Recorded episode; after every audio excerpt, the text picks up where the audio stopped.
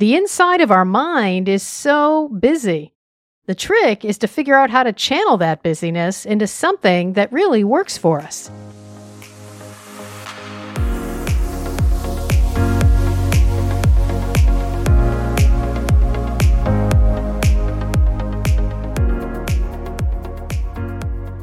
Hey everyone, it's Dr. Karen Kendrick and welcome to Mastery Now. You know, if you've been a student of psychology or neuroscience or personal growth, you may have been thinking about your thinking. Do you know that the average person has over 6,000 thoughts a day? That was a study by Queen's University in Ontario, Canada a while back, but I've also heard other estimates of upwards of 60,000 thoughts a day. That was another study that was done by Dr. Fred Luskin at Stanford University. So either way you cut it, anywhere between 6,000 and 60,000, that's a lot of thinking. And we think about so many different things. We think about our feelings, we think about ourselves, we think about other people, how our relationships are doing, different situations we might be in or circumstances that might be going on. We think about or react to different incoming news, and on and on and on. You know, we even think about what we're thinking. So the question becomes, how many of these thoughts are useful? You know, how many of them really help us? Do they make us feel better? Do they energize us? Do they help us solve problems? Do they help us make better decisions? Or how many of them are just making us miserable or disempowered or increasing our sense of helplessness or hopelessness, or maybe just even putting us in a bad, unproductive mood? Now, we know that our thoughts are influenced by a lot of different factors. They are influenced by how we're feeling physically. They're influenced by how we're feeling emotionally. They're influenced by incoming information or by events that happen or different environmental stimuli that might be around us and a number of other different things. And then vice versa, our thinking impacts how we feel, how we choose, how we act, what our levels of motivation are, and what outcomes and results that we get. So we know that thinking is a critical part of our success and our happiness in life. And so we're going to need some good thinking strategies if we're going to really feel at our best and get what we want. So in this episode, I want to cover with you 3 ways to upgrade your thinking. But before we do that, before we dive in and I give you some specific strategies, I do want to mention the different types of thoughts that we have. You can kind of classify it in 3 buckets. The first bucket or first category of thoughts are reactive thoughts. You know, we're reacting to some sort of stimulus that has happened, whether it's a cold breeze or an airplane flying overhead that we hear or a friend talking to us and making a comment, or some song we hear on the radio. Those are all reactive thoughts that we have in response to those different stimuli.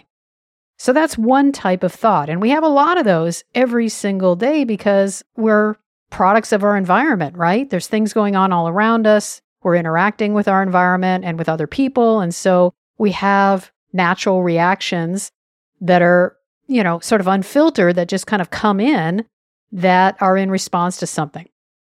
The second category of thoughts are what I call random thoughts. So the first type are reactive thoughts. This is random thoughts. That means they're sort of unprompted. So in other words, they come into our consciousness at any time without necessarily a stimulus. So think about that. Things pop into our head all the time, right? Like you're sitting at your desk and you say to yourself, hey, I feel like taking a walk.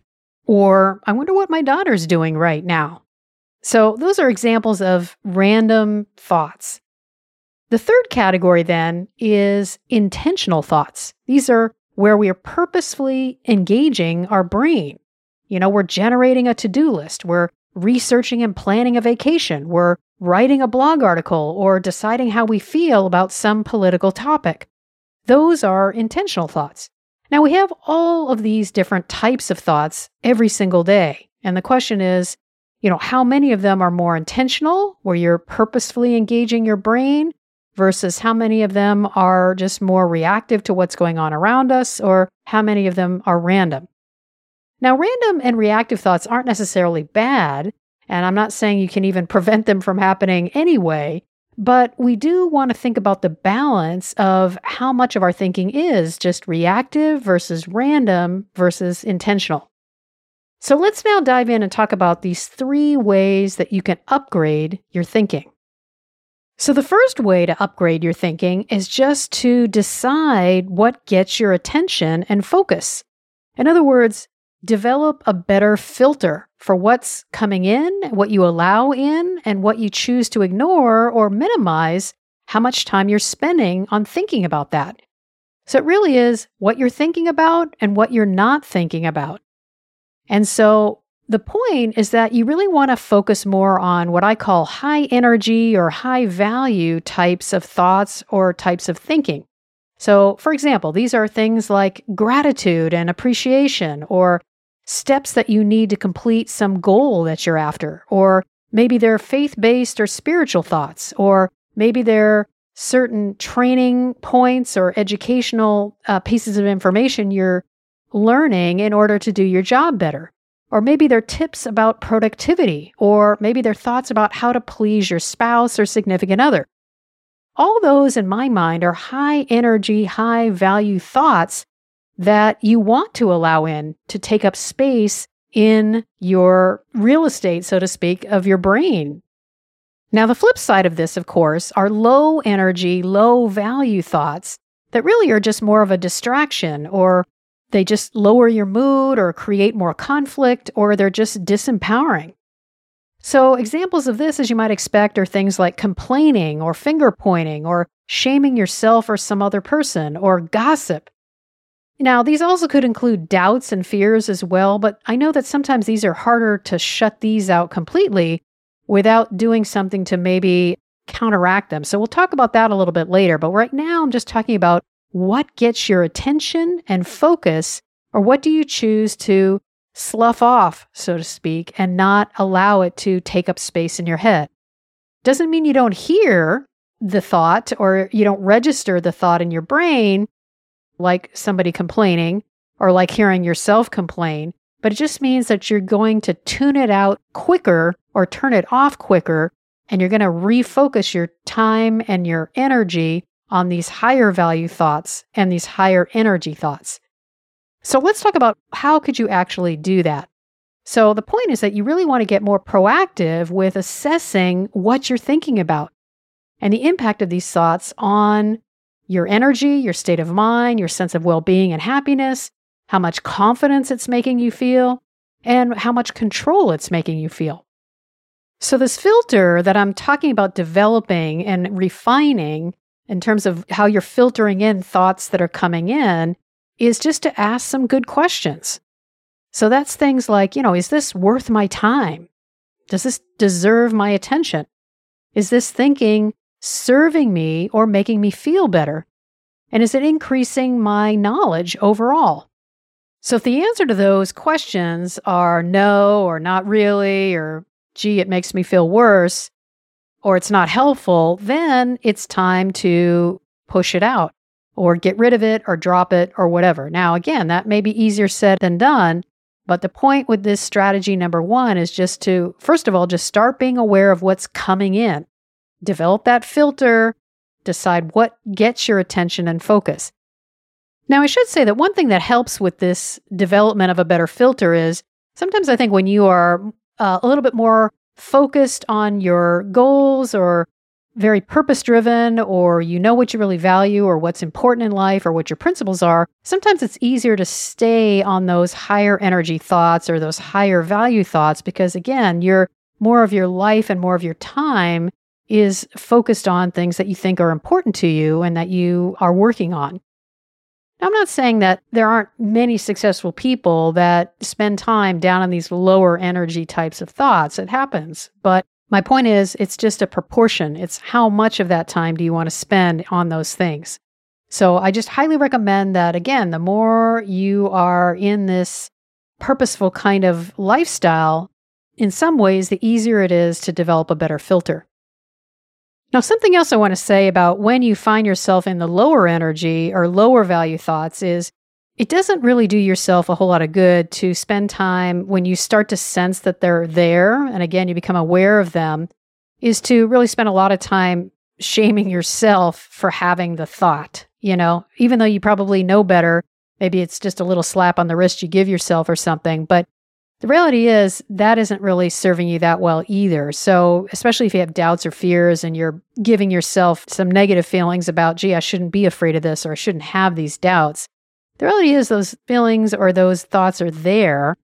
The question is just, what do you do with them? And so the best approach that I've found with this is really just to use some replacement thoughts rather than just trying to shut them out completely, because most likely, you know, they're going to keep bubbling back up because you haven't really dealt with them. So we're going to talk a little bit later about that. But for now, just know that there are some strategies you can use that are more proactive and better when you're having these lower energy, lower value thoughts. Now, the second strategy to upgrading your thinking is to get comfortable with processing your thoughts. Now, of course, we all have the immediate processing of thoughts that happen when we hear a piece of news or some feedback that's given to us, or maybe some conversation that we're in, or maybe just something happens to us. We have an initial understanding or a reaction to that. And so that's what I call immediate processing. But the other type of processing is something that typically happens over time. It's longer term. And so this may include some of our deeper emotions and reactions to something that we're not really aware of right away. You know, think of the grieving process. You know, if you lose a family member, there's always that immediate reaction when you hear the news. And then maybe over the next couple days or weeks, you're starting to really think about it a little bit deeper. But it may be that the grieving process happens over months or even years to fully understand and process all the emotions and all the information and absorb it and understand how we feel about it.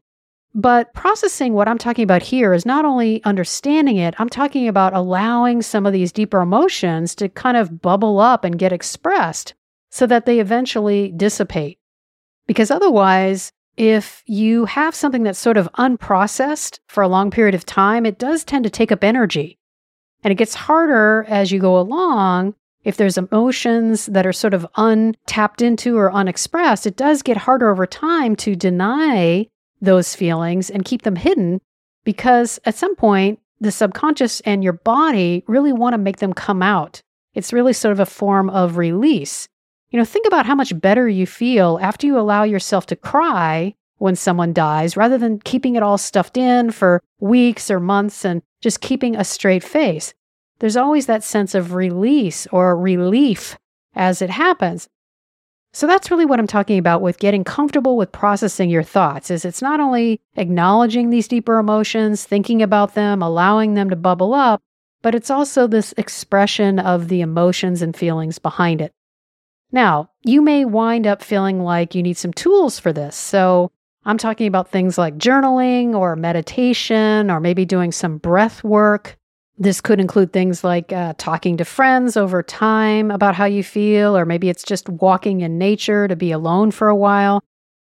Maybe this could even come through formal therapy to do, you know, this at a deeper level and get more and more in touch with your thoughts and work through those deeper emotions. So whatever you need to do, these tools are great, and you can read more about them, obviously, and learn more about them. But I find that processing your thoughts is just such a critical skill to really upgrade your thinking, not allow these underlying repression of thoughts, because it's just going to hold you back. So in terms of what types of things you may need to process, I mentioned grief as an example, but you may need to process positive things too, like, gee, I'm about to get married. My life is going to change. Or I'm stepping up into a new job. I'm going to have a new identity. I'm getting promoted. I'm going to be a leader now. I'm going to be a manager. And what is that all about? Or you may need to process fears or doubts about yourself or about something else. So what I want to do now is just give you a couple of quick questions that you can ask yourself to sort of process through stuff. So processing with your thoughts can include, you know, why am I feeling this way? Or is this even true? Where's the evidence of this? Or is this helping me? Or do I need to learn more about this? Or do I need to think more about this? Or how am I really feeling about this? And so that is just a sampling, I think, of some of these different questions you can ask. Just know that there's a lot more too. And then the other part of processing is just allowing yourself, again, to have these feelings. And so having some phrases as well can be helpful, like saying, hey, when I sense that some of these feelings are bubbling up, just saying to yourself something like, well, it's okay to feel this way. It's okay to let it out. You know, it's okay to get it up and let it into the light of day. And I'm strong and I can handle this. Now, the third strategy to upgrade your thinking is to refine your ability to generate useful and empowering thoughts. This is really about how you proactively summon good thoughts by prompting yourself intentionally. So back to those different types of thoughts that I talked about earlier, where I said you have some thoughts that are random, some thoughts that are reactive, and then some thoughts that are intentional. This is the category that I'm talking about here. This is about finding those high energy, high value thoughts and generating them on an as-needed basis to raise your sense of confidence, your motivation, your sense of control, and your level of joy or fun or bliss.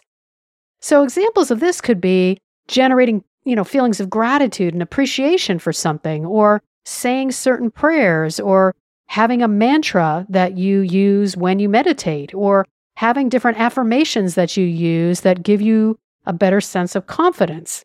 Other types of high-energy, high-value thoughts can include things like praising yourself or praising other people or generating happy memories of good times that you've had, or even something as simple as savoring the thought you have about a dessert. You're saying, wow, this is really a chocolatey piece of cake and I love it.